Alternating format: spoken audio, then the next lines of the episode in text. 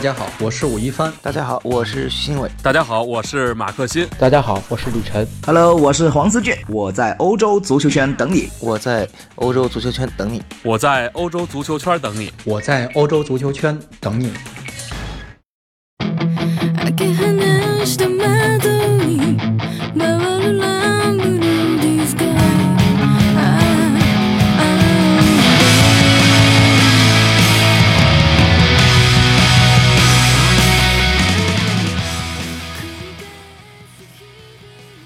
大家好，我是阿亮，又到了周末在亮点英超跟大家见面的时间了。那么这一期的亮点英超呢，阿亮将来跟大家一起聊一聊啊，这个赛季在教练话题上的当红炸子鸡，也是流量之王索尔斯克亚在曼联的执教生涯。那么这期节目呢，同样会是在欧洲足球圈、亮点英超以及英超点评三个号上呢是同步更新。另外，在欧洲足球圈的微信公众号上也会更新。音频以及文字和图片等更多的内容，也是欢迎大家能够关注。好了，那么说到索尔斯克亚在曼联呢，那我相信呢，呃，资深的红魔球迷肯定会比阿亮更加的熟悉索尔斯克亚在曼联的点点滴滴。其实简单的概括起来啊，索尔斯克亚在曼联的球员生涯那可谓是辉煌无比啊。他一共为曼联打进了九十个进球，而且呢，大多数的时候呢，他是作为替补出场的。更不用提，在一九九九年，他在诺坎普对阵拜仁慕尼黑的欧冠决赛上面那个金子般的绝杀。用现在流行的话说呢，这个球啊就可以吹一辈子了。那么再说回教练的话题，这个赛季一开始呢，呃，鸟叔和曼联的管理层闹僵了，然后呢和球员公开了矛盾，又和媒体是闹翻了，所以整的整个曼联呢是鸡犬不宁。最多的时候呢，他们落后联赛的第四名，多达十一分。曾经让球迷自豪的高唱“荣耀荣耀曼彻斯特联”，就像撞上了冰山的泰坦尼克号。曼联每天都在场内场外充斥着负面的消息，啊，一场场死气沉沉的比赛，一个个令球迷痛苦迷茫的夜晚，这些啊，都像水密舱破裂、船体告急的警报。看起来曼联。这条大船随时都有可能沉没，而在这个时候，索尔斯克亚出现了。虽然说没有救世主降临一般的那种架势啊，但是呢，带着红魔的基因、传奇球员的光环啊，球迷期盼，球员敬仰，索尔斯克亚的到来立即就振奋了曼联。在球队一比三完败于利物浦之后，索尔斯克亚就上任了。半年的任期让他和曼联的球员们都期盼着能够完成救赎。为什么说是救赎呢？索帅要的是拯救他曾经挚爱的球队，而球员们要救的是各自自己的名声和职业生涯。所以啊，这两者呢，就像两个一见钟情的人，迅速的就坠入了爱河。一切呢都是新鲜的，哎，情人眼中的你就是全世界。所以这波八连胜呢，就像热恋一般，啊，每个早晨都是明媚的阳光，空气当中都带着甜蜜的气息。从2018年12月22日接手球队的第一场比赛开始，到2019年3月6日逆转大巴黎结束，索帅带队打了16场比赛，取得了14呃14胜两平仅仅一负的辉煌战绩。曼联至此落后前四只有两分。就像歌里唱的那样啊，这就是爱，说也说不清楚。爱情呢是甜蜜的，甜蜜到有时候会让人看不清方向，啊，看不清对方。这波胜利的冲击让很多人认为索尔斯克亚就是曼联的真命天子，他就是大家苦苦追求的爵爷的接班人。舆论也这时候对这个转正的呼声日益高涨。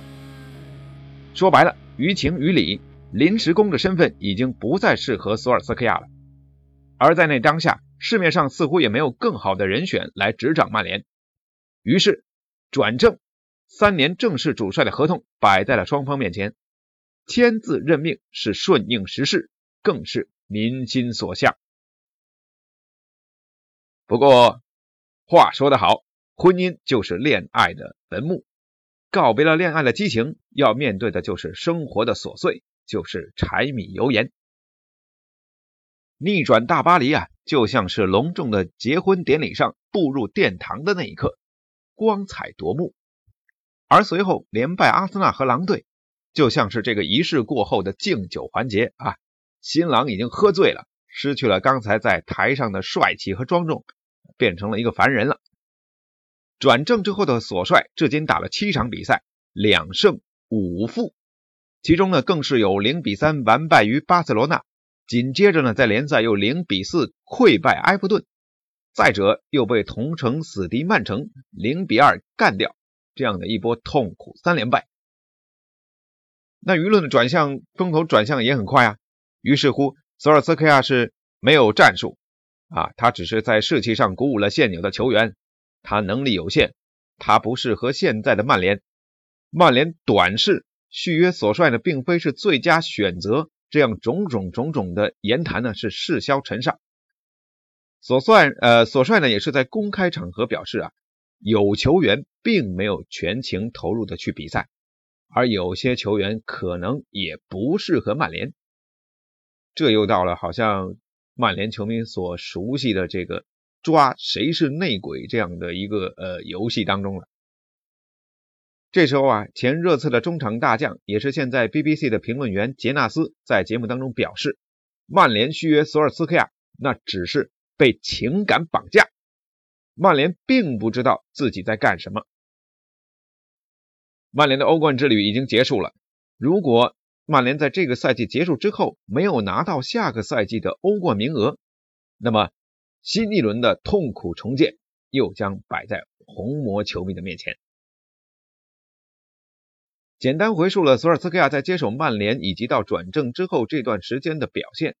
阿良认为啊，索尔斯克亚是给曼联带来了改变，毕竟他让一支迷茫堕落的球队呢，已经焕发了生机，让原本分崩离析的将帅关系和更衣室重新团结在了一起。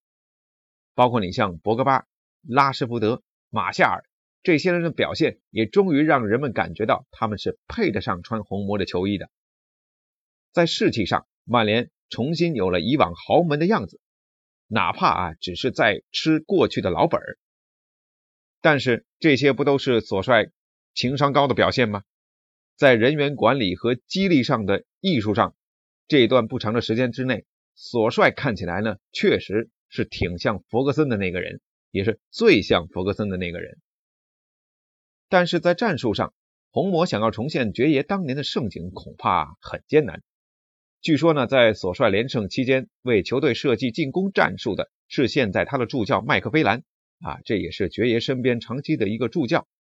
是他呢，把鸟叔时期啊进攻便秘的曼联重新拉回到以往大开大合的风格。当然了，我们也需要用更多的时间，或者说呀，用一个完整的赛季来观察，才能够下这样的定论。毕竟呢，索帅接手曼联，他手上的这副牌。是前任留下的，能够打成现在这个样子已经很不容易了。而在今年的夏天，曼联的阵容啊势必进行洗牌，待到下个赛季开始，索帅或许才能够呃手握自己摸来的那副牌，这个时候才是真正判断他是不是高手的时候。那说到球队的阵容呢，已经有不少曼联的球迷希望球队能够在今年处理掉队中的几个大牌啊。或者说靠不住的那几个人，比如说像某位踢球要靠看心情的这个大爷啊，或者像队内某个最高薪水的这个饮水机管理员。曼联的球迷和英国的记者已经给曼联还有索尔斯克亚列了一份冗长的名单，包括有集战力啊，包括世界级的球员啊，包括年轻的潜力股啊，等等等等啊，是应有尽有。问题是。要有钱，另外呢还要看做事的效率如何啊？为什么说到这两点呢？先从效率方面说起。曼联呢或许需要一个专职的足球总监，因为以往呢在弗格森执教的时候呢，买卖人员包括球队构建这些呢也都是爵爷一手掌控。但自从爵爷离去之后，哎，情况好像就不是这样了啊。所以呢，需要一个专职的足球总监来配合索尔斯克亚搞定自己想要的球员。我们都知道，这个赛季其实开始前呢，鸟叔就一直在说，呃，敦促球队要买一名中后卫，要买中后卫。为什么呢？现在手里头的人不行啊。但是呢，他和三德子又有点貌合神离。三德子也证明了，呃，他只是一个出色的 CEO，他能够给曼联搞定巨额的赞助合同，他能够让曼联在全世界巡游、比赛、曝光、赚钱，这些都没错。而且呢，他确实做得很好。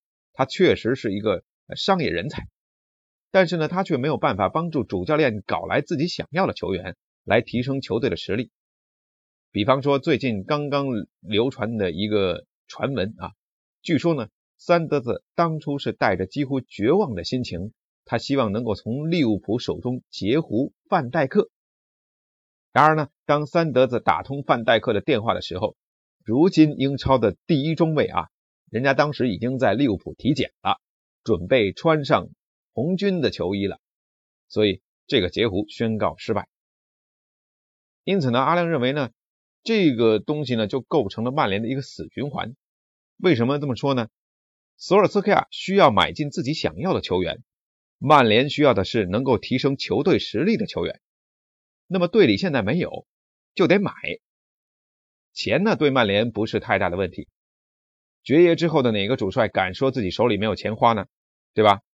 但是想要的人，哎，有可能买不来，或者说这个三德子搞不来。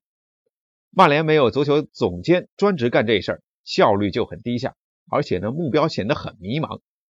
抬价联嘛，啊，见谁都抬一下。那没有合适的球员，主帅就没有办法让自己的足球哲学呀、战术啊得到最好的贯彻跟实施。那么。由此呢，球队成绩就可能上不去，哎，就会被对手抛离。抛离了之后呢，然后呢，各种矛盾就又爆发出来了。然后呢，随后的事情大家就可想而知了。啊，这是个死循环。其实理论上啊，索尔斯克亚有三年的时间来证明自己的执教实力。从教练生涯的角度来讲呢，索帅现在应该是喜忧参半吧。啊，第一次在英超执教呢，他是二零一四年。他接手的是濒临降级的卡迪夫城，当时其实对于他是否要接手这支球队呢，也有很多的议论。哎呀，不该去呀，不要去呀，或者说试一试吧，搞不好呢就是一个非常好的起步，种种声音都有。我还记得当时他决定接手前呢，是去看了一场卡迪夫城的比赛，那是在呃主场的一场比赛，那天呢是下着大雪。然后，呃，索尔斯克亚在包厢里面看球，面色凝重，所以那个场景啊，对我来说印象非常深刻。呃，球队输球，场面很难看，而索尔斯克亚的脸呢，和这个卡利夫城在球场上的表现呢，可以说是一样的僵硬啊，一样的毫无生气。但是他最终还是决定，呃，决定去接手带队去挑战保级的任务。但结果九个月之后呢，他就被球队解雇了。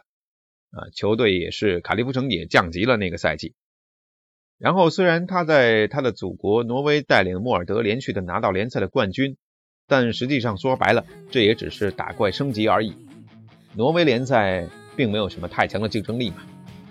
我们不是说索尔斯克亚手里没有干货，只是啊，我觉得这个考验啊，对他来说呢，会来得更加的猛烈，而且会非常的快。因为呢，首先你看这个赛季，如果曼联不能够拿到第四，进入下个赛季的欧冠的话，那么这将是索尔斯克亚将会面临的一个最大的课题。因为如果这个赛季没有前四，那么之前的什么连胜啊、什么不败啊，一切都将烟消云散。因为呢，欧冠资格关系到球迷的情绪，关系到曼联的营收，以及最为重要的就是夏天有没有欧冠这个招牌。能够吸引到世界级的球员来加盟。这第二个难题呢，我认为是，呃，队中的球员要怎么处理？已经被证明不适合现在或者未来的曼联的球员，又将何去何从呢？队内谁是最应该留下来的？留下来了又该怎么去用？索尔斯克亚恐怕在今年的夏天他是没有度假休息的时间了。从夏天一开始到下个赛季的备战期开始，那么索尔斯克亚就必须面临处理和球员的关系，啊，从这个下休期的训练、备战的训练场，到媒体的新闻发布会，啊，然后呢，赛季开始之后，在赛季中间面临各种问题的时候，怎么样处理更衣室的关系，啊，怎么样处理场上球员的一些表现，啊，这些呢，时时刻刻都在考验着索尔斯克亚的人员管理能力，另外还有他的战术调配能力啊。包括整个赛季的战略的布局的能力，所以真的，足球的足球队、职业足球队的主教练啊，可能是世界上最难最难的工作了，更何况是曼联这样世界级豪门的主教练，你说对吧？所以说了那么多，或许呢，最乐观的曼联球迷都不敢保证索尔斯克亚到底能干多久。举个例子啊，切尔西的前主帅迪马特奥。他当年也是中途接手了切尔西啊，但是很神奇的是，这个赛季他帮球队赢下了欧冠，也帮球队拿到了足总杯的冠军，这不可谓不神奇呀！大家也都是说，原来我们以前有这样的一个天才啊，但是最后呢，他只在切尔西坚持了三到四个月啊，便黯然下课，所以这个确实是以前一个不太好的例子。那么从天选之子啊，众人追捧，到众人唾弃，往往可能就在一夜之间。特别是在英国这样的一个英超自诩的世界第一联赛，英国这么发达的媒体业、报纸业啊，我觉得作为球员的索尔斯克亚在曼联呢，可谓是已经完美。但是你不知道，作为主帅的索尔斯克亚，他和曼联的这次结合。最终会不会是一个美丽的爱情故事呢？带着这样的疑问呢，我也想问红魔的球迷，希望有魔蜜能够在我们这个呃评论区呢能够留言说说你对于索尔斯克亚执教曼联这段时间以来的表现，以及他未来的一些看法，我们互相多做一些交流。那么这一期的节目先到这里啊。曼联这周还有重要的比赛，英超也会持续的精彩啊！亮点英超会持续的在各个不同的栏目当中呢，同时为大家更新，欢迎各位来聊球。这期节目就是这样了，那我们相约下期再见吧。